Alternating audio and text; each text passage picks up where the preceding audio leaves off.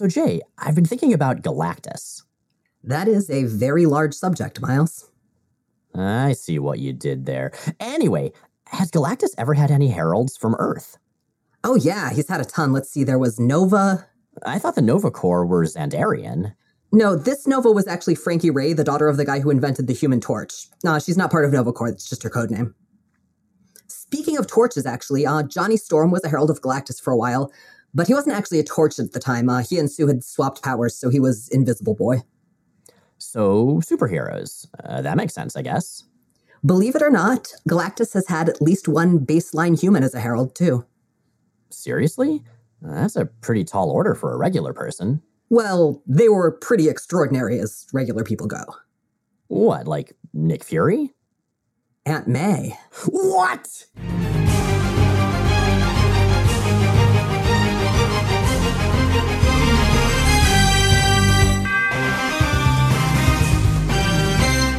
I'm Jay Edidin.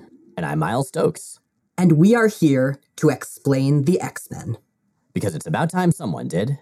Welcome to episode 198 of Jay and Miles Explain the X Men, where we walk you through the ins, the outs, and the retcons of comics' greatest superhero soap opera. Man, it's a shame how all the other episodes got destroyed, and now there are just 198 of them left. Oh, I see what you did there. That took me a sec. Okay, so now you're saying that our podcast, which was once a potent metaphor for minorities, has now been in many ways defanged and made irrelevant. Damn, that got bleaker than I was expecting. I'm just saying, I think M Day was a very bad move for the X universe, and I'm really glad they're finally undoing it these days. I guess they have been for a while. It's been ambiguous and confusing. Fortunately, unlike the X universe, uh, we we count upward. I guess the X universe does too sometimes. Anyway, there were more than 198 of them almost immediately because a bunch of people who they thought had lost their powers turned out not to have.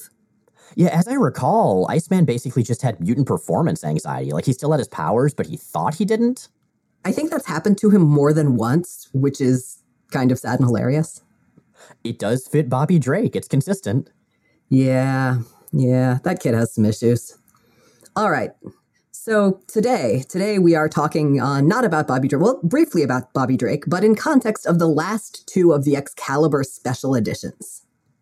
Now, you may have noticed that we just did an Excalibur episode, and we just did another Excalibur special edition recently before that. But you know what? We like Excalibur although we don't always like their special editions. So it's weird. Like Wolverine had a bunch of special editions and one shots. Of course, that makes sense. It's Wolverine. But for some reason in this time period, Excalibur just kept doing them, sometimes more than one a year.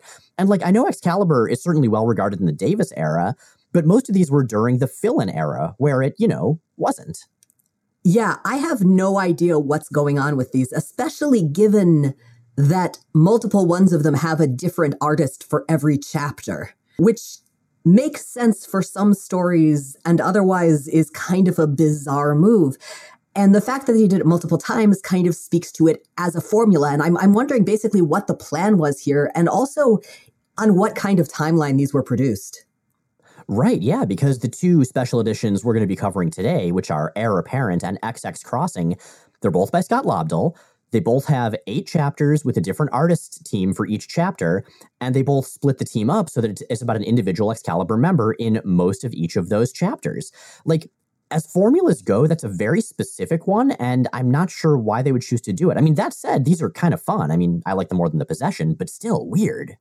Well, it's not just that. In some of the other special editions we've seen, there's a disconnect from current continuity that makes me think that they were written significantly, significantly before they came out and significantly before the comics around when they came out were even plotted. Which again, yeah, makes me wonder how connected these are to the rest of what's going on and to what extent they were worked into versus parallel to the rest of the Excalibur um, publishing plan. Yeah, hard to say. I'm not sure. Uh, but regardless, these are the last two Excalibur special editions. So after this, we're just going to see annuals like we do with all the other X books. And uh, they're kind of fun. And I say we should talk about them. All right. Well, let's start then with Heir Apparent. This is one of two special editions that came out in 1991. The other was The Possession, which we talked about a few episodes ago. Heir Apparent is hands down the better of the two, despite very clearly being a 16 bit platformer.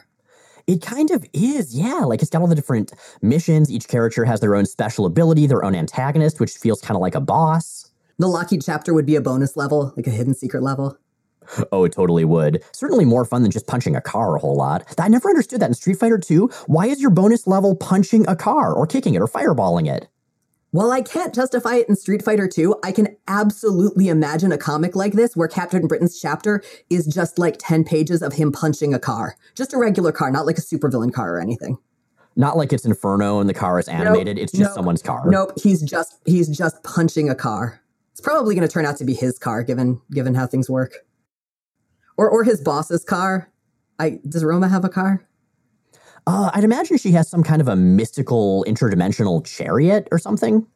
I don't know. Anyway, the point is, I would I would absolutely read a lot of pages of Captain Britain punching a car, which does not happen in the course of Heir Apparent. I also want to talk a little bit about the title, which is kind of nonsense. Like it's obviously it's it's I'd say it's it's Heir A I R apparent, and there's a character part of whose name is Heir, but other than that, there's zero connection, and it's it's kind of forced.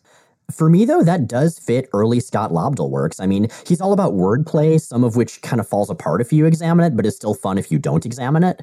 Man, the thing is, that stuff only works if you've got the substance to support it. And, you know, Lobdell is someone, some of whose work I like very much on X Men. This is a little rougher than that. That's fair. That's fair. But you know, with the possession as a baseline to compare it to, I'm feeling pretty good about this, especially XX Crossing, but we'll get to that second. Meanwhile, though, Heir Apparent. So, Jay, what is the deal with Heir Apparent?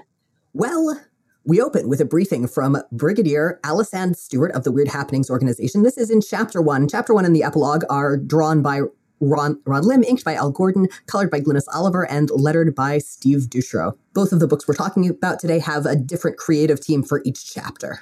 Yeah, and usually a different focal character. So, Alysanne Stewart, as you may recall, is Brigadier Alysanne Stewart. She is in charge of the Weird Happenings organization, which is is basically Britain's X Files but funded. And I gotta say, the outfit she's wearing here is fucking great. Usually she's just in sort of a generic green military ish outfit, which, you know, fine. I buy that the head of Who would wear that. Who is basically based on Unit from Doctor Who, so okay. But in this case, she's wearing this rad blue science fiction military suit with like silver highlights and red piping and this rad question mark shoulder patch, which I don't think I've ever seen Who wear before, but they totally should as a perfect logo for them, especially given the Doctor Who roots. Now, here's the question. Do you think that's actually her official uniform at the time, or do you think it's just a really snazzy outfit, either that she was incidentally wearing when she got called in, or that she put together specifically for briefing Excalibur? Because Excalibur doesn't operate under who auspices. Excalibur is technically an entirely independent organization, so she's technically just there to consult, to tell them what's going on.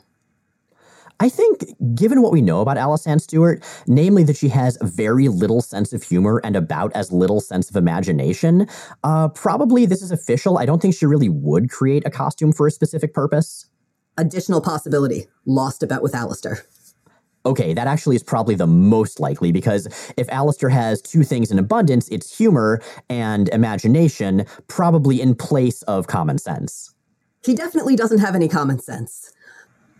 So Alysanne is here to tell Excalibur about an emerging situation involving the mad scientist Dr. Jonathan Kerr and an android who are currently rampaging around Scotland. Now, this isn't just any android. This android is the Airwalker, a former Herald of Galactus and sneaker spokesperson. Airwalker had shown up a few times before. He'd, he'd fought Thor, and after he'd been apparently destroyed, what we learn here is that Kerr scooped up Airwalker's debris, and Airwalker has since regenerated himself. Now, Care's deal, aside from apparently um, housing, you know, wayward androids, is that he has been attempting to apply Airwalker's regenerative tech to human physiology, and now every person Care touches turns into protoplasmic goo. So at this point, we're on like page three, and we already have way more plot than most comics would have. Like, seriously, there seem to be so many different plot elements just sort of squished together. But wait, there's more. Care also, for some fucking reason, has an LMD pal named N- Norm, and Norm, for some fucking reason, has a nuclear warhead. If if I were Norm and I had a nuclear warhead, I would call it a nuclear Norm head. But I'm not Norm, so I guess he doesn't. You are correct that he does not. And also, Care's got a secret lab full of all sorts of other bad stuff, which list sort of works out nicely in terms of the members of Excalibur. Now, Excalibur figures they'll split in two, and uh, Brigadier Stewart says, Well, look, I'm technically not your boss, but if I were, here's the precise strategy I would tell you to use. But obviously I'm not, so you do you. And they all say, well, actually, you know, you, um, that's a much better plan than we had. So let's just go with that one. Also, we've already hired all these different art teams, so. This makes this story feel very much like a Marvel Comics Presents story. For whatever reason, in Marvel Comics Presents, maybe it's just because they're inherently episodic. You know, they were split up one chapter at a time for every issue of MCP. Um, a lot of those stories had one focus, had each chapter focus on one character. That's what we see here. It reminds me a lot of the previous Excalibur Marvel, Comics Presents story, Having a Wild Weekend. That was a weird Looney Tunes one. And also the Starjammers Falcon Quest miniseries, which it seems was probably adapted from a Marvel Comics Presents story. So maybe that's where this issue got its start. Maybe that's where XX Crossing, that we're going to be covering next, also got its start. I have no idea. And um, these aren't exactly classics, so I couldn't really find a lot of information on their origins. So, one of the things that kind of bugged me in this is how disconnected the chapters are. Like, I wanted there to be some kind of continuity between them, and there really just wasn't. They're all just little standalone stories, despite the fact that they're nominally all happening at the same time and overlapping. But the first one that we see, the first stage of this platformer, is Nightcrawlers. And Nightcrawler is off to fight Norm, the LMD with an atomic warhead, and in doing so, he will be penciled by Brian Stelfreeze, inked by Karl Story, colored by Dana Morshead, and lettered by Michael Heisler, Gotta say, Stelfreeze and Story do art I really, really enjoy. It reminds me a lot of, I guess, what I think of as the Vertigo house style. Everything is shadowy with flat colors that are done really well, and usually heavy inks on the outside of figures and thinner, more detailed inks on the inside. It really works, especially for a character like Nightcrawler, who's so shadow based to, be- to begin with. I enjoy also how nebbishly irritated Norm is part of the gag of LMDs is that they can look like anyone. And so, as often as not, they just sort of look like the most generic, regular folks possible. LMD, of course, refers to Life Model Decoy, which, if you watch Agents of S.H.I.E.L.D., as I understand it, you will have seen, or if you've read basically any story involving Doctor Doom. No, those are Doombots, not LMDs. I thought he had LMDs also. He's got everything, but usually the things replacing him are Doombots. Okay, well, that's reasonable. Anyway, that's what they are, and that's what Norm is with his nuclear norm head. Norm the LMD and his, his nuclear warhead, which I refuse to call a nuclear norm head, are hanging out exactly where you take your nuclear warhead when you want to take it out for a day on the town, which is a shopping mall. Unfortunately for Nightcrawler, any of his attempts at subtlety are foiled because remember, Excalibur is famous and beloved in the UK, so he shows up and is promptly recognized and beset by enthusiastic fans. And Norm is aware of the hubbub, realizes that Nightcrawler is probably there to stop him, and attempts to shoot him with a big fancy laser gun. Now, Nightcrawler is pretty good at fighting lots of folks, robots included, so pretty soon that gun is no more. And like also part of Norm's face is no more, and he looks kind of like Cable did when he got revealed to be the Terminator. Because again, 1991, having a half cyborg face is the in thing these days. Do you remember back in 1991 when I like I had that sort of undercut surfer cut thing and also half my face was ripped off and was metal underneath? I didn't know you in 1991. Oh, good point. Well, uh, that's what I looked like. Anyway, Norm triggers the warhead, and Nightcrawler short circuits Norm before he can reach chain reaction by teleporting him into the mall fountain. And the thing is, you know, my notes on this are so short, but not very much happens. Like every chapter is roughly going to be a repeat of this. A member of Excalibur goes to, you know, do their designated task or fight their designated fight. There's a slight complication, they triumph. And it is our duty nonetheless to discuss each one. Some of them are pretty great, though. But that's that's sort of part of why I go back to the description of it as a platformer. Like they're variations on roughly the same theme.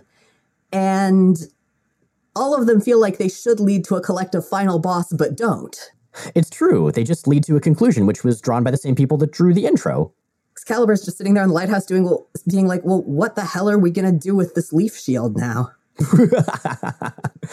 well, in chapter three, Shadowcat is going to destroy the, I think it's a backup android for like maybe Dr. Care's first attempt to make the new Airwalker. It seems like he, he took a humanoid body and, and just sort of plunked a xenomorph looking head complete with like gums and saliva and big teeth, but otherwise robotic onto it. Uh, this chapter is is uh, penciled by Dwayne Turner, inked by Klaus Janson, um, colored by Ariane, and again, Heisler's on letters. So Kitty's job is to break into Dr. Care's secret underground laboratory to, to fry his prototype android and decipher his research. She utterly fails at the second one. And unfortunately, the prototype android not only regenerates, but is capable of duplicating her powers. Fortunately for the world, Excalibur, plucky teenage kitty, etc., she's able to take him out by trick him in, tricking him into falling into one of Scotland's many underground lava pits. I mean, I just wish they'd taken it all the way and she had to hit like sort of an axe at the end of the bridge and then the bridge fell out one little bit at a time and then he hovered in the air for a second, fell into the lava. But so, yeah, you're right. This is exactly a xenomorph from the Alien franchise. Like, we've seen Kitty go up against the N'Garai demon in that one Christmas story that was clearly based on Alien. We've seen the X Men go up against the Brood multiple times, and those are clearly based on Aliens. And this time, they're just not even trying to make it subtle. It's like, hey, here's an alien. You remember that movie Alien? Here's one of them. But roboty. Kind of. But roboty. Which brings us to chapter four Megan versus Eric the Cyborg, um, which conflict is drawn by Jackson Guice, inked by Tom Palmer, colored by Dana Morshead, and again, Heisler on letters. Now, you thought that Kitty was the one breaking into the lab, but it turns out that was just Care's underground lab. He's got another lab too, and um, Megan is off to blow that up. And to do so, it, it's Megan's job specifically because she can shapeshift. And uh, who has told her that that she should be a snake lady for this? That she should she should replicate you know Python physiology to some extent, which mostly just seems to make her scaly. Because, and I quote. A reptile's venom generating physiology should act as a deterrent to any biology altering particles still active in the lab. Well, that's just basic science. I mean, any scientist could tell you that after their first year at science school. How do you even snake? that is how you snake. No, no, no. Uh, well, we know how to snake. You snake, snake, snake, snake, snake, snake, snake, snake, snake. But good point. Yes, but that's not how Megan snacks. Um, Megan mostly just gets scaly and she is is all snaked up and ready to blow up the lab, but there's someone else there too, and that is a cyborg named Eric Savin. Let's talk about this dude. Mostly, let's talk about the fact that his code name is Cold Blood Seven. I love that. I love that seven is part of that. Implies that there were six previous Cold Bloods. Okay, so I don't know much about this guy. I do know that he was from a story from Marvel Comics Presents that was recent at the time he's basically RoboCop. He was he was a good guy. He was somehow involved in the military. He was put in charge of something that turned out to basically not exist. He was and then was investigating some kind of secret program. They killed him. Um, his his ally and friend, you know, souped him up, put him in some robot parts. He started to get his memory back. These days, he's a mercenary. He's not a very good one. He was also the inspiration for one of the really generic main henchmen from Iron Man 3. But I want to go back to Robocop for a sec. Now, I've never actually seen Robocop, which whoa, I know whoa, I should whoa. remedy. Wait, could you repeat that? Because I think I must have misheard you. Because I thought you said that you'd never seen Robocop. I, I, haven't. I've only seen the Weird Fan remake where they do each scene of it in a different style. There was an interpretive dance one. Okay, you're talking about our RoboCop remake, remake, which is goddamn amazing and actually technically an acceptable substitute. So yes. you're okay for now. I think you'd really enjoy the original, but honestly, there's nothing in there that, that beats that interpretive dance number. Okay, well, I'm almost done with The Prisoner. I'll watch it after The Prisoner. It is much shorter than the entirety of The Prisoner, so you've got that going for you. But yeah, it's it's a classic. It's it's something. It's I think as as someone who has been perpetually behind on pop pop culture, I will say that RoboCop is sufficiently ubiquitous that it's worth being familiar with just because there are so many references to it everywhere all the time. Totally. That's why I read Harry Potter. And Harry Potter also turned out to be really fun. But the reason I bring up Robocop, so you know how like there are those knockoff toys that you find and they'll have like uh Yes, Robert Cop. Yes, there was a Robocop action figure labeled as Robert Cop. Half Robert, half man, all cop. exactly. Although that's not as good as my very favorite misnamed cheap generic knockoff action figure. Um, that is complete with the exact same font and everything. A Superman action figure named Special Man. No, I think Robert Cop is still funnier. Maybe they should team up, Special Man and Robert Cop. I would read that or watch that or whatever. I just I like to think that Special Man just comes with a participation trophy. I think he does. He has like a one of those white ribbons. Is that the runner-up thing, the consolation prize? I think it really depends on the competition, but um, yeah, that and like a a you know, well, I'm okay, you're okay book and stuff. Totally into this. Anyway, Ro- Robert Cop and Special Man very much aside. Uh, yes, Cold Blood Seven. Eric Savin is here as a mercenary, and specifically, ubiquitous evil corporation Roxxon has hired Eric or a Cold Blood Seven. sorry, Cold Blood Seven to retrieve uh, Dr. Care's notes. Now, Megan manages to talk him out of this. He resists, but uh, she her her logic and her general goodness win him over, and he helps her blow up the lab, which is about par for how his mercenary gigs tend to go.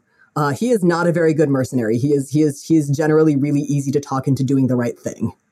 I mean, as I understand it, he was basically just Deathlok, but Marvel couldn't use Deathlok for some reason, so they made another one and gave him another name. So, which is funny because he and Deathlok have teamed up before. Well, that's awesome. They have so much in common, like you know, almost everything. Ah, uh, now you know who doesn't really have that much in common?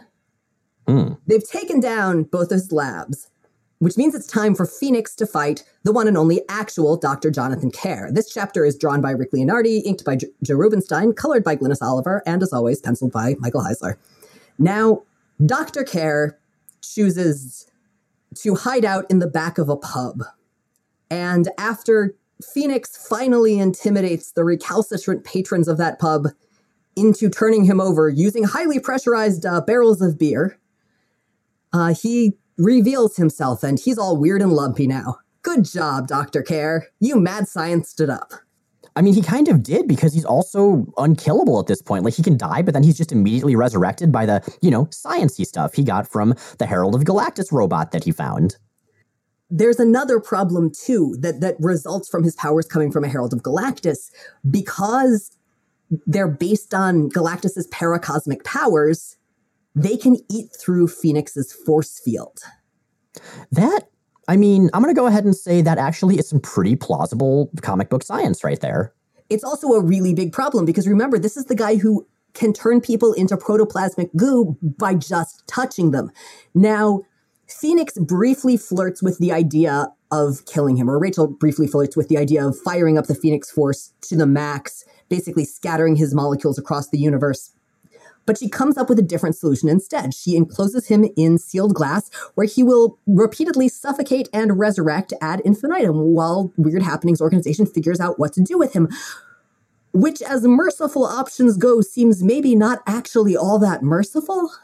Yeah, I mean, I think her hope is that eventually they can rehabilitate him, but I don't know if who's very good at that sort of thing. That being said, well, and they're also torturing him infinitely until then. I mean, he did murder a whole lot of people. I'm, I, you know, I know an eye for an eye makes the whole world blind. And also, there are laws against cruel and unusual punishment and international treaties banning this kind of nonsense. And also, it's just, it's, yeah, it's uncool. Like, yeah, he did really terrible stuff, but this is not how the system is supposed to work.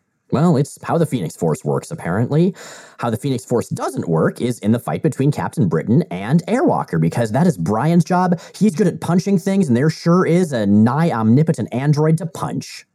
And those punches will be penciled and inked by Erik Larsen, colored by Glynis Oliver, lettered by Michael Heisler. But first, I want to talk about Airwalker a little bit, who, in addition to being, again, um, a, a ubiquitous speaker spokes robot, not really, but its name is Airwalker. Come on. Anyway, um, so Airwalker was originally a Xanadarian named Gabriel Lamb. He was a captain, he captained a vessel in the Nova Corps. And Galactus recruited Lamb as his herald, basically saying, You want to see the universe and talk to someone who's been everywhere? And Lamb was like, Hell yeah, let's go eat some planets. No, he was he was really into the, the discovery and exploration aspect of the job. And he and Galactus actually got to be pretty good friends, like to the point where Lamb actually sacrificed his life to save Galactus in a fight. So afterwards, Galactus put Lamb's consciousness in a perfect robotic replica, but it turned out the robot version wasn't nearly as fun, so Galactus immediately retired him to Earth, where, after briefly being mistaken for the Archangel Gabriel, Airwalker got himself killed and resurrected a few times over the years, bringing us to here. I guess that kind of makes sense. I mean, uh, this dude had like a horn to summon Galactus, and Gabriel yeah. also has a horn. Well, and his and his name is Gabriel. They do they do have the same name, and they both have fiery wings. That's true. I don't recall the biblical Gabriel being a giant robot, but I also um, will admit I'm I'm not that religious. So, yeah, I'm pretty sure he was.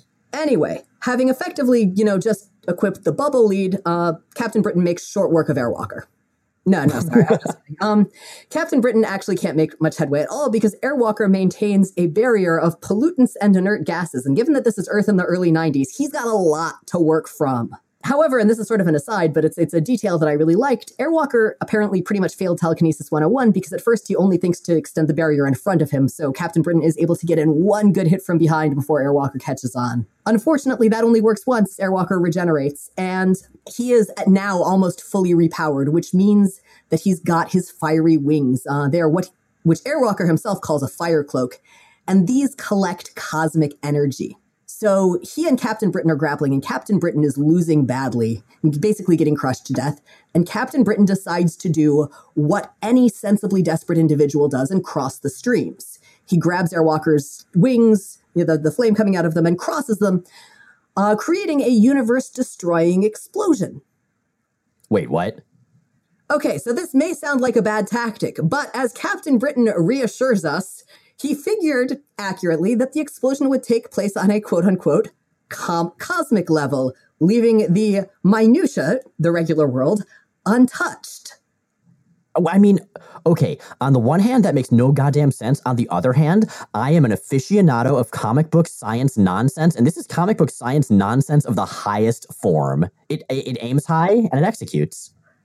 To their credit, all of the other members of Excalibur make fun of him for this and are horrified later, but I really want to see the repercussions of this action explored. Like, I want to see the series wherein the multiverse is functionally destroyed because of what Captain Britain set off in this stupid little fight.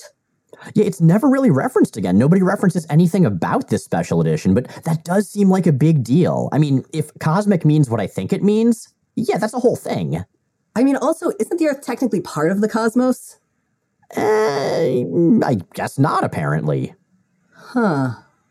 Now that brings us to chapter seven. This is this is the bonus stage, the one you can only get if you manage to go through the technically illusory wall in the lighthouse, and you've got all of the items equipped in the right order, and you're playing Kitty Pryde at the time, and that gives you access to the Lockheed level, in which Lockheed fights who. Uh, this is penciled by James Fry, inked by Don Hudson, colored by Ariane, and lettered by Michael Heisler. And while Excalibur was out running around saving the world, a couple of Who grunts decided it would be a great idea to break into the lighthouse to plant bugs so that they could catch Excalibur at whatever they are inevitably up to. Being very silly, mostly. I mean, yeah, I feel like Excalibur's home life is mostly just sort of goofy. But Lockheed has, has been left to guard the lighthouse, which means that he gets to do what Lockheed does under these circumstances, which is basically reenact Home Alone. I mean, he totally does, right down to the fact that the two Weird Happenings organization agents that show up are basically Harry and Marv. Like, they look almost exactly like those characters. Are they wet or sticky? Uh, not in this case. Mainly, they're very scared.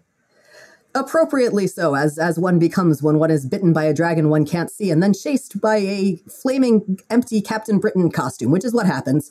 So, um, Lockheed chases away the would would be spies, and we haven't talked a ton about the art here, but I, I think it's worth giving giving um, Fry and Hudson a nod because they do mischievous faced Lockheed very well.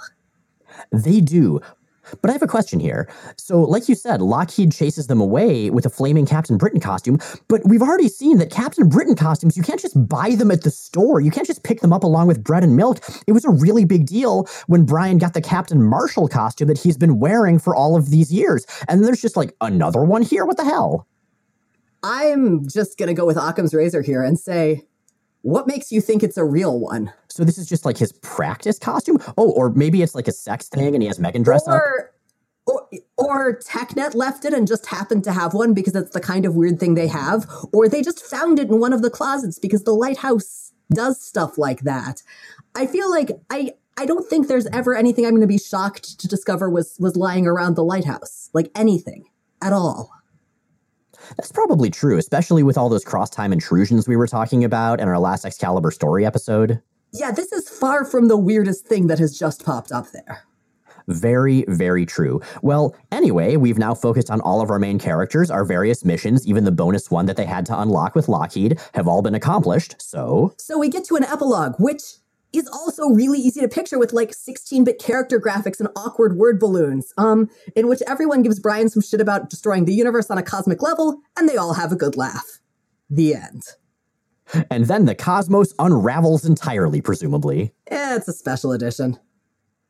But the cosmos has rebuilt itself in time for the next and final Excalibur special edition, that being XX Crossing, which uses the exact same formula.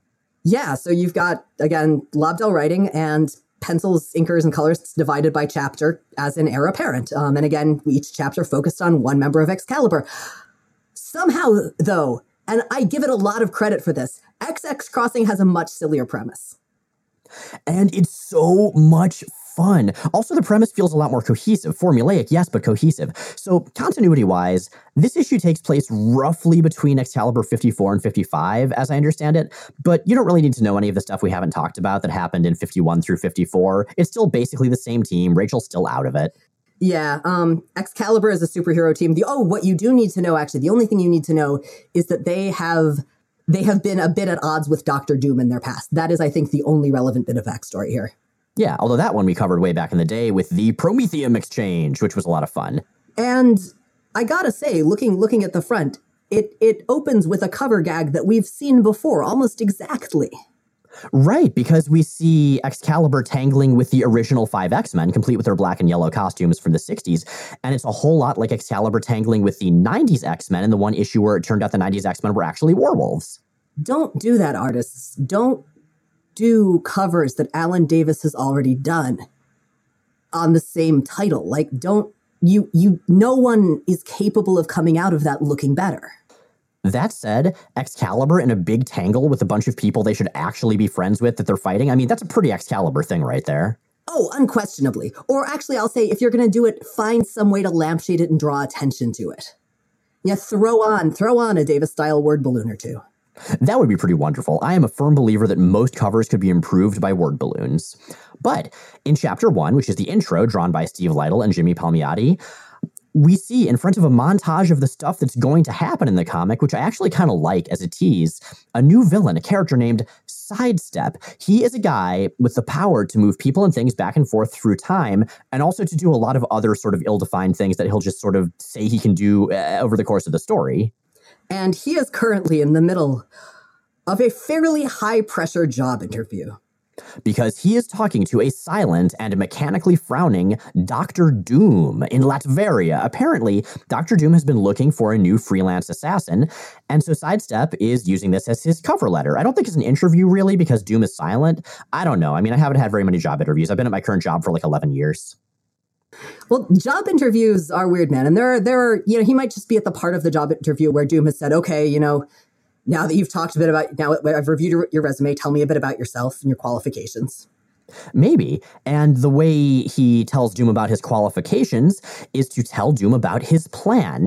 Can you imagine, though, tr- trying to job interview with Doctor Doom? Like, how intimidating that would be? He's also just really weird. Like, you may have read all of those how, how to interview well. You may have practiced your power poses. You may have, you know, your beautifully formatted res- resume. But, like, you know, somewhere in the middle of there, it's just going to be like, good night. Ding, ding, ding, ding, ding, ding, ding, ding, ding. nice. Well, anyway, Sidestep in this portion of the interview, application, whatever process tells Doom about a nice idea he has, which is that he figures Doom's probably pretty pissed at Excalibur, right? Because of the Promethium exchange storyline from Excalibur number 37 through 39. I mean, Excalibur cost Doom the realm of limbo, you know? Silly Sidestep. Doom is pissed at everyone. It's true, but Sidestep has chosen to use Excalibur as his demo victims because this is, after all, an Excalibur comic. So he's going to pluck them from time, along with the original five X Men and Professor Xavier from the Silver Age era, and when they were all young or younger, and have each member of Excalibur fight one of the X Men one on one. And that's how he's going to kill Excalibur. Sidestep explains his logic. Now, if we want Excalibur dead, the neatest thing I can think of is for me to temporarily rearrange the original X Men's thought patterns. Wherever they land across the time continuum, the younger, more inexperienced heroes will have the home court advantage over their confused and displaced prey. Now, I'm not going to speak to whether this plan is a good idea or not, It's although I think everyone's going to have the same opinion, right? But I will say this is impressively unnecessarily complex. I mean, we're doing time travel and brainwashing just to kill some people that Doctor Doom is pissed at. That's pretty good supervillain stuff there. Also, he could just drop them in Westchester in the 60s, and the original X Men would still have home court advantage. But that wouldn't be nearly as entertaining. And I think part of the point here is that Sidestep is showcasing to Doom the range of his powers, which are pretty much omnipotence from what I can tell. Yeah, yeah, he can he can, you know, reset people in time, he can rewrite their minds, he can do a lot of peripheral stuff that's never really developed. In his own words, pretty cool, no? Right. And I love that panel where he says, pretty cool, no? Because it just is a focus on Doom's face, and Doom is just scowling through his mask, not saying anything. Doom does not think you're cool, Sidestep. Doom doesn't think anybody is cool, except for Doom. Sidestep is at least Natalie attired, I will give him that. Yeah, he's got this sort of white tuxedo thing going on. Anyway, so this is what's going to happen. Sidestep uses his powers, and Lightle and Palmiotti have this great drawing of the various characters being turned into like neon silhouettes being pulled through the time stream. It's all garish and like gaseous, but still recognizable who's who. And that brings us to the same damn formula as an heir apparent because we're going to do character by character. And the first one is Captain Britain, drawn by Ron Lim with Al Gordon, uh, in an era that kind of surprised me. Yeah, so we start with Captain Britain whacked in the face with a cannonball. Not cannonball capital C, the, the, the object. lowercase c, and that cannonball is propelled by an optic blast, which seems a little bit like overkill, but you know, more is more, whatever. And he falls near Major Scott Summers of the Colonial Army, who's wearing a black and yellow revolutionary uniform. That's right, it is 1776 in America. Cyclops is a member of this army, and he just hit Captain Britain in the face. Fun fact literally no one in any time period ever has dressed like that on purpose. I feel like this is the Revolutionary era equivalent of that plaid suit. No, this is so much worse than the Revolutionary Era equivalent of that plaid suit. This is like pajamas from the mid 90s with the belt. This is like the costume that you put together for like fourth grade history project out of like your parents' pajamas and a belt. Well, clearly that didn't happen. Cyclops lost his parents ages ago. Maybe that's why it's such a bad costume. Yeah, maybe, maybe. Uh, this is actually the second time we've seen Scott Summers in a sort of colonial revolutionary era. He was also that ship's captain looking dude in the Dark Phoenix saga, in that weird imaginary thing that Mastermind created. But anyway, Cyclops is still very much Cyclops, as he explains to Captain Britain. While I am reluctant to engage you in fisticuffs, I will do that and far more if you refuse to reveal the location of the Royal Army's midnight strike. And there's a big misunderstanding based fight, which, I mean, fair enough. In this case, the hero versus hero fight is because one of the heroes is literally brainwashed. And it goes, I mean, I'm not going to say all that well for anybody. Cyclops at one point thinks he's killed Captain Britain and is very relieved when it turns out he hasn't. What a relief that you still live. While it was my intent to incapacitate you, I live in constant fear I lack the proper control over my eye cannon. So here we find out that while Sidestep can sort of mess with people's personalities, the core remains intact. That's right, Scott is still complaining about the terrible burden of his optic blasts.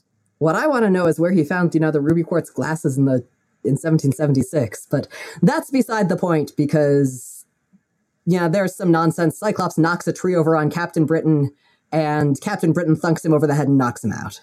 Right. As Captain Britain tries to figure out what's going on. Is this another cross time caper? Is it maybe Mastermind? Is it maybe Despair? I love that Excalibur fought Despair in that one little fill in and they keep referencing it. That's actually something I genuinely appreciate. But Captain Britain wins, and so Sidestep says, aw, crap, and pulls Captain Britain and Cyclops into stasis to figure out what to do with later.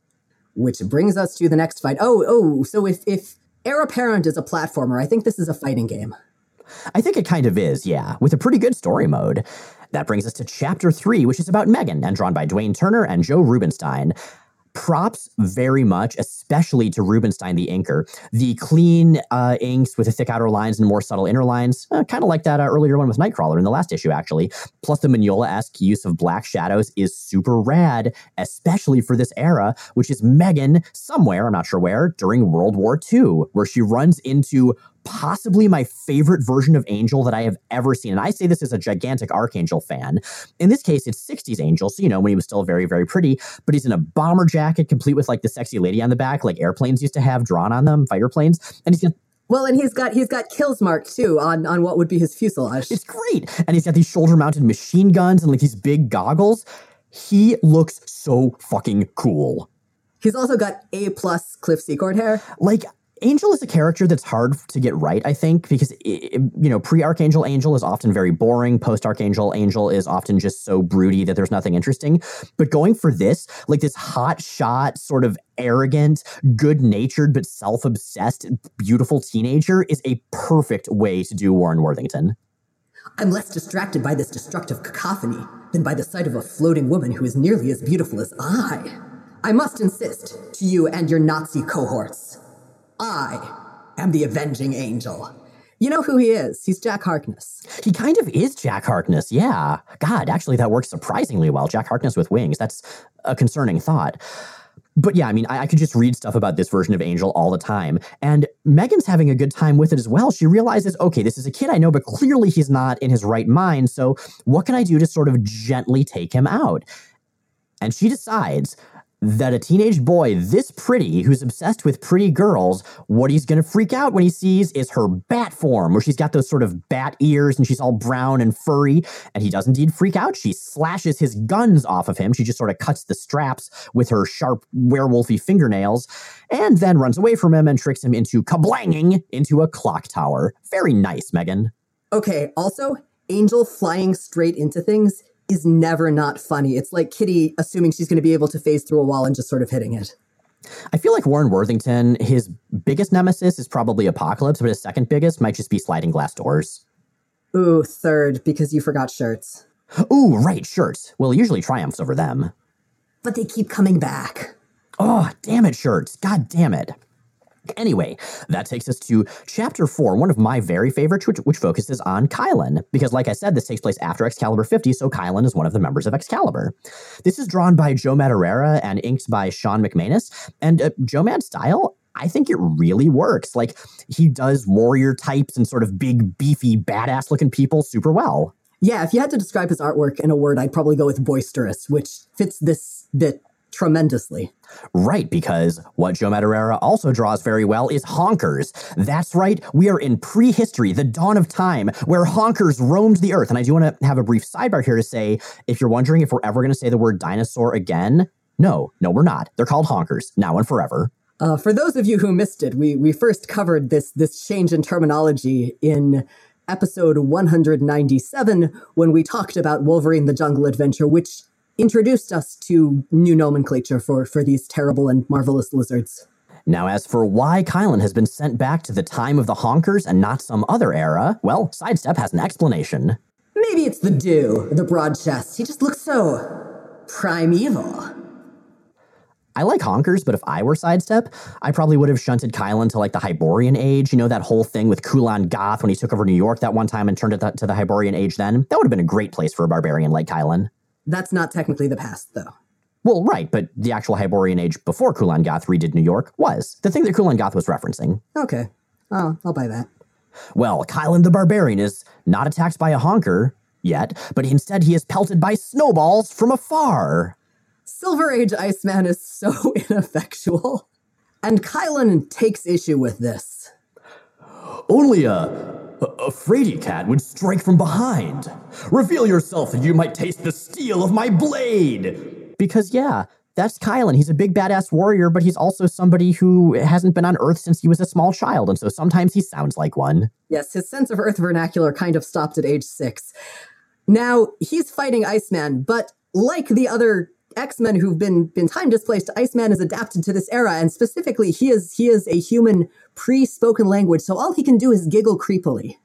And Kylun uses that to his advantage by perfectly mimicking, using his mutant powers, Iceman's creepy giggle. And then they fight some, but they're suddenly attacked by, you guessed it, a honker of doom. Not apparently a robotic honker of doom like the honker of doom we saw in the jungle adventure. This appears to be a legitimate honker of doom, at least as they were imagined in 1993. So this is a, a lizard honker of doom, not like the, the more modern um, disco chicken of death honker of doom. Exactly. So prehistoric Iceman and Kylun team up, and it's awesome, and they fight the Honker of Doom, and then they shake hands. And that's how Kylun triumphs over his opponent. He fights a Honker of Doom with him, and then makes friends. I have concerns about this entire premise. Specifically, they're in a frozen wasteland from the start. This Honker of Doom, as it is drawn, is presumably cold blooded. Yeah, I figure it's, you know, right as the dinosaurs were dying off. This Honker of Doom is so of doom that it was able to survive far into the destruction of its entire uh, class, kingdom, species. Kings play cards on fat green stools. I don't remember how that works. Uh, maybe it was warmed by spite. Anyway, that brings us to the next adventure. God, there are a lot of these. There are, especially when we do Heir Apparent and XX Crossing back to back. But nonetheless, we soldier on with Nightcrawler, drawn by Jae Lee, at the fall of the Roman Empire in, you know, Rome. And he is facing off against Beast, who is a Roman centurion in this timeline. But fortunately, even in Latin, every bit as talkative and ridiculous as one might hope. Beast says, in Latin, I perceive sarcasm lacing your every syllable. You will certainly regret any vile vexation visited upon the personage of a gladiator Hank. Gladiator Hank. Now, Nightcrawler quickly grabs a spare sword and is also super charming and also speaks Latin because, I don't know, I guess he knows it. Nightcrawler grew up in the Roman Catholic Church, presumably during, during an era at least where Mass was still in Latin. Well, right, but I thought the whole thing with Mass being in Latin is that they had to change it to be colloquial so that more people could understand it. Yeah, but presumably some people got really into the idea of learning Latin. Well, Kurt did end up the Pope that one time. Anyway, he joins right in. He did not actually end up the Pope. They were going to make him the Pope. He didn't actually get there. He was just a fake priest. It was ridiculous regardless. But Kurt says, as the legendary Errol Flynn might say, have at thee, base villain, because Nightcrawler is awesome. And because Nightcrawler understands that there are parts of Errol Flynn's actions that are fun to you know replicate and parts that you don't touch. Yeah, Errol Flynn was not not a good person at all. Errol Flynn was very definitely a rapist. So so going on, Nightcrawler realizes that his uh, verbose opponent is in fact Beast and just knocks him out. You know, I'm not sure why Sidestep thought it would be a good idea to use the original X Men because they're teenagers. They're not very experienced, especially compared to Excalibur, who've been at this for years and years and years. I think Sidestep just realized it would make the book sell better. God, this raises so many more questions. He's very powerful. That takes us to what's probably my favorite chapter artistically. This is the one about Shadowcat at the fall of King Arthur, which took place in actual British history. This is drawn by Malcolm Jones, and his style is so good. He's got this like super sketchy, shaded, very dramatic style. It's like a horror-ish take on Larry Stroman's work, and I could look at this shit all fucking day. He inked a bunch of Sandman, and I think that's why his work initially looked familiar to me, but it's that same kind of just lush, fantastical, a little bit off feel also the other the other premise that I have trouble with with sidestep is the idea that pulling Excalibur out of their time and universe and throwing them in the middle in the middle of a bunch of weird constitutes pulling them out of their depth. Like this is literally this is this is Tuesday. Exactly. Yeah. I mean, Excalibur's whole deal is that they get shunted through time and space, you know, before they have their morning coffee. They're so qualified for this. And fight alternate versions of everyone they know. Right? This is not the first time or even the third. So, King Arthur, who, as I mentioned, is at his fall, he's stabbed full of swords, and in his dying breath, he throws the sword Excalibur, as opposed to the team Excalibur or the comic Excalibur, into a nearby lake so that the Lady of the Lake can take it. Oh, it would be so funny if he just threw the comic in, though. Right? Oh, and then, then you, it would be all wet in your hands.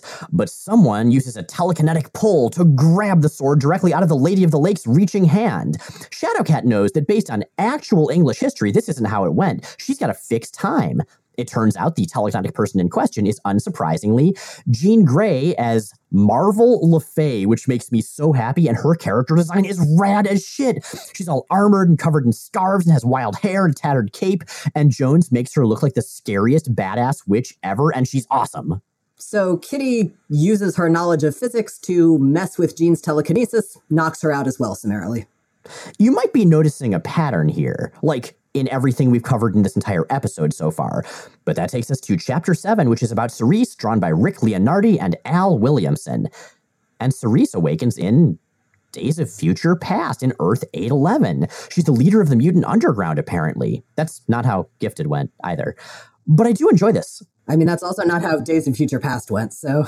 Right. So that's double confusing and uh, surprising. But I do like this that we have this character who's totally unfamiliar with X Men history except for the legends that she's heard, like thrown into one of the most significant portions of it. And that she's the only one of them who's dropped into an actual piece of X Men continuity. Everyone else is just shoved into um, dubious history. Now, she is also going to be the one facing against probably the most formidable of their foes, and that is Charles Xavier himself. Right. But before we get to that, I want to talk about some of the visuals here because, you know, it's a Future Past. Everybody's all scrawny and haggard, and they look like they haven't had a good sandwich in a long time. And they also are wearing these shabby green jumpsuits. And here's Cerise, who's like six and a half feet tall, super muscular, wearing fuchsia, and her hair goes out past her shoulders. And I really enjoy that contrast. But as far as the conflict itself goes, a sentinel attacks as one would expect. What one would not expect is that it's a sentinel that's basically a mecha, and inside it, piloting it, is Charles Xavier. You know, I would actually totally expect that. Professor Xavier, you are a jerk. Kitty Pryde was right. But Cerise is pretty great. She's like, wait, I've heard of you. You're a teacher. This isn't right. Let me educate you. And she blows up the Sentinel real good, and as Professor X tries to read her mind, he realizes what's going on, that he that there has been time travel and they, they have been brainwashed, and apparently is crushed under the weight of a tower of thought balloons because he promptly drops dead. Oh no, it's a time paradox. Fission mailed. So Sidestep is very concerned because he meant to get a job with Doom, not to break the entire time stream. He pulls all of the X Men and all of Excalibur to the present to check out whatever damage might have been done, which takes us to our final chapter, once again drawn by Steve Lightle and Jimmy Palmiotti, like in chapter one, like what was done in Heir Apparent. And suddenly everybody's in the same place at the same time in front of a still silent, mostly impassive Doctor Doom who's just watching this like, oh, for fuck's sake. right? I feel like that's how Doctor Doom approaches most of the world when he's not talking about that fool Richards. Five, four, three, two, no, too late. now, the X Men, the 60s ified version of the X Men that were taken out of time, they remember just having been in the danger room, and all of a sudden they see all these people that they don't recognize standing over what looks like Professor Xavier's corpse. Cyclops is Cyclops. We don't care who you are or why we're here. Step away from the professor now. what was that quote from that uh, connect the dots thing from the state fair workbook? Whatever you're doing, I'm here to stop you. Now. Scott Summers, ladies and gentlemen. Stand down, Wolverine. right? Anyway, there's a big fight because, of course, there is. Nightcrawler makes the first move by passing the fuck out.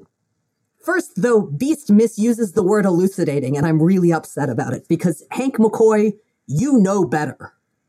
Right? Well, the reason Nightcrawler passes out is because apparently Xavier, who is not, in fact, dead, is using Kurt as an astral anchor in this time stream. Once again, let's not think too much about those words. Let's just think about the fact that they sound really cool.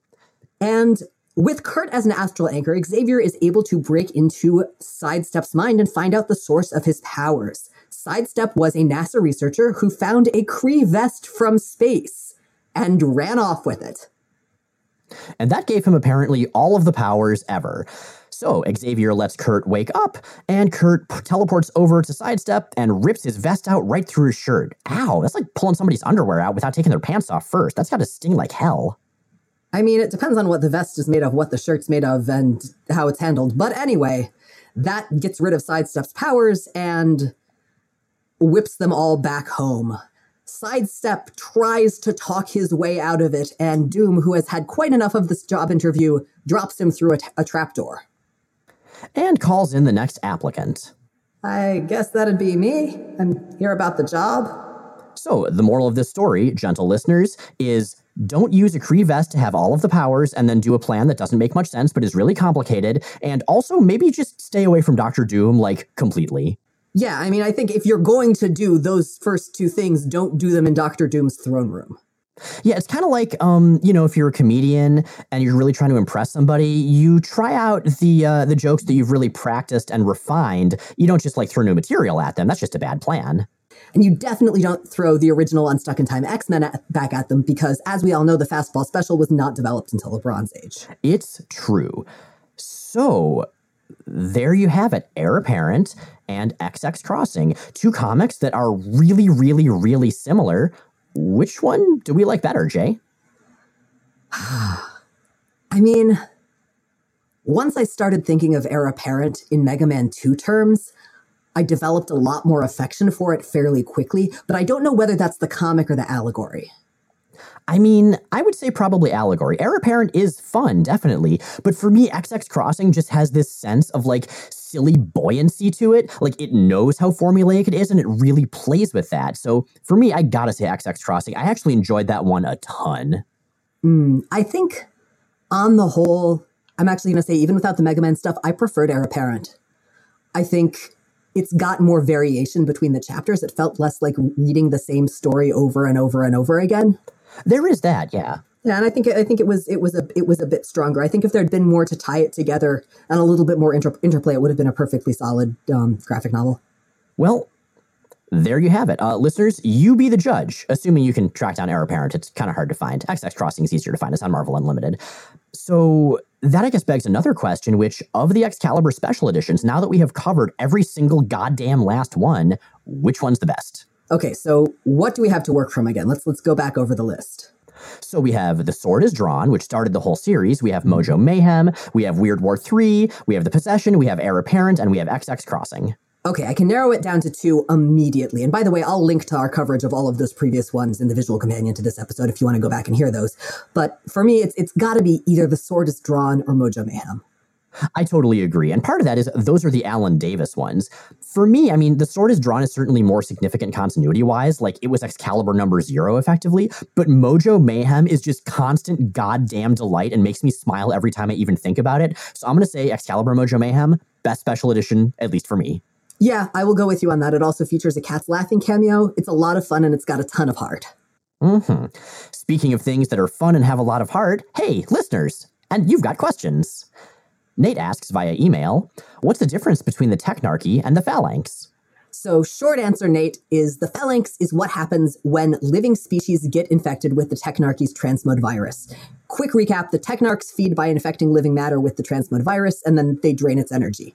Now, sometimes this process goes wrong, and that's when the phalanx happens. Infected organisms spread the virus, which they're not supposed to be able to do, and then turn it into kind of a big weird hive mind and create a big space antenna, which summons the technarchy, which wipes out the contagion. We're going to be looking at these guys in excruciating detail pretty soon because we are almost to the event Phalanx Covenant, which, as its title would imply, is all about the phalanx.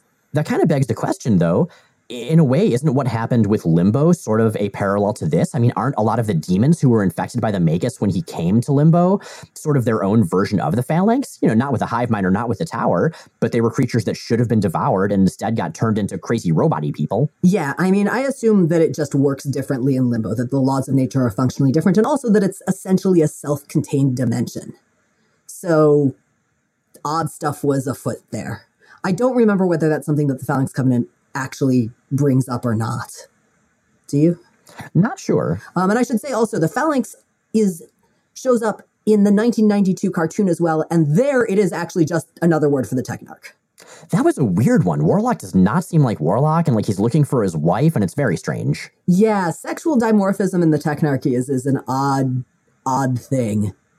Especially like breasts. Like, why would why would why would a Technarch have breasts? That's the question of the episode, right there. God. That's yeah, that, that's the thing that bugs me about a lot of a lot of creature design and a lot of alien design because there's stuff that we associate with sexual dimorphism in humans and primates or you know even in mammals and it just doesn't make sense outside of that context. Like don't give your sexy lizard lady boobs. What the hell?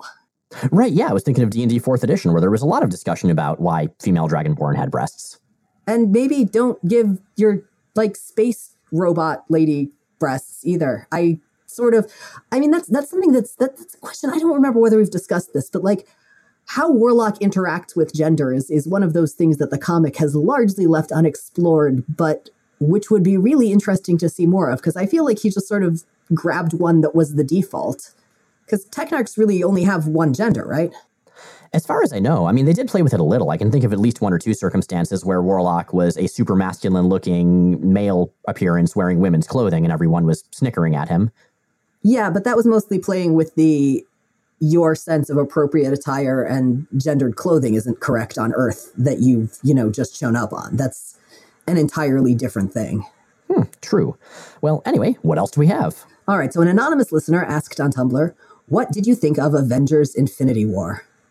So we'll try to keep this spoiler free because it's still a relatively recent movie and um, a lot of stuff happens, let's just say.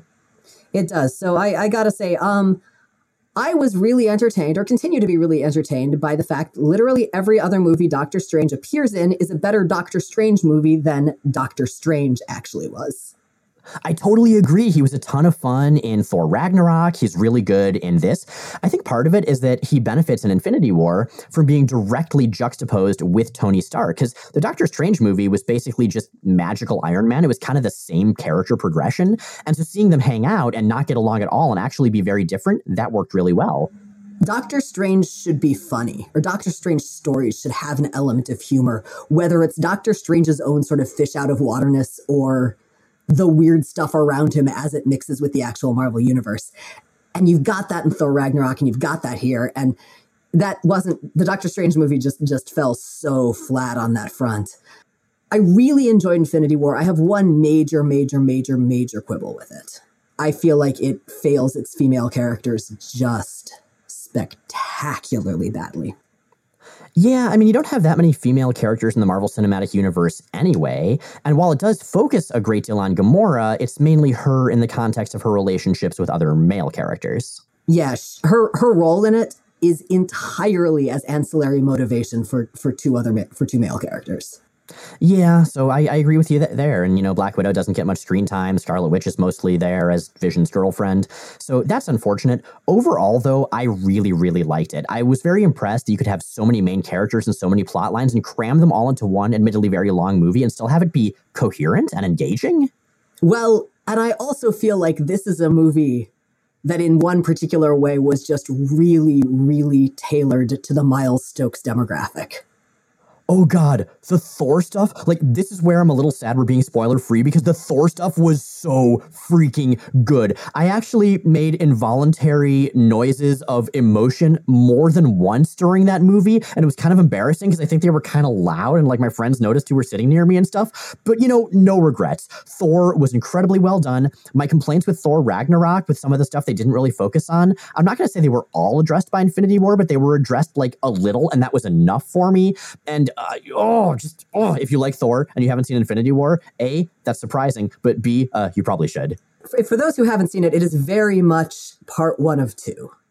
It definitely is. But yeah, kudos to the creators for doing some really big deal plot stuff. I'm curious to see where they go with it. And also, especially, mad kudos to Tom Holland for acting his goddamn spider heart out. He is the perfect Spider Man. Like, he's everything I want in a Spider Man. I love that kid playing that role. He is really lovely.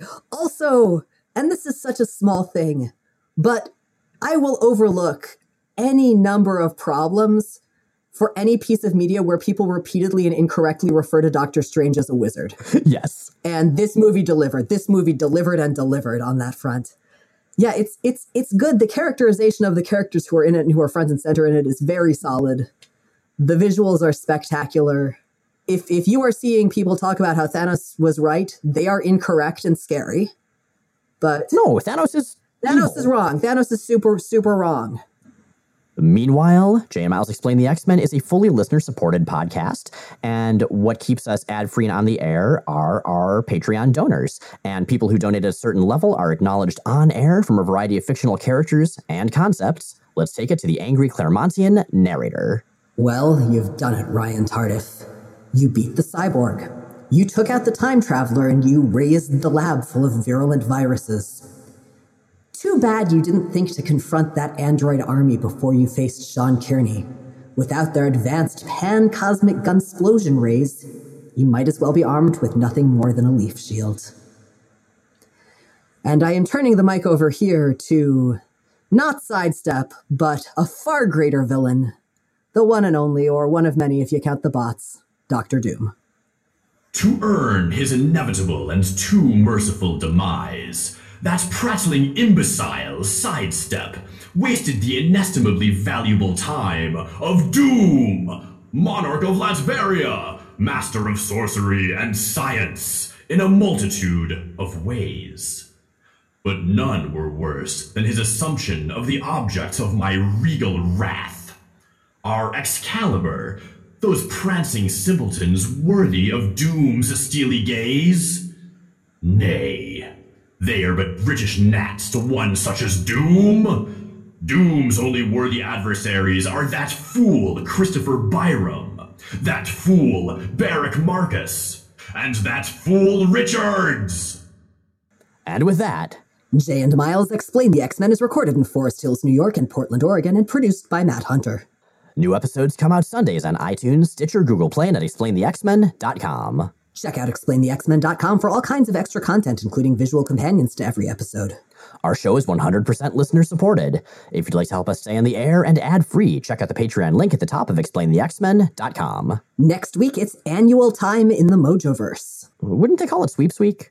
Eh, probably. Either way, though, we are going to be explaining Shattershot. Hope we survive the experience.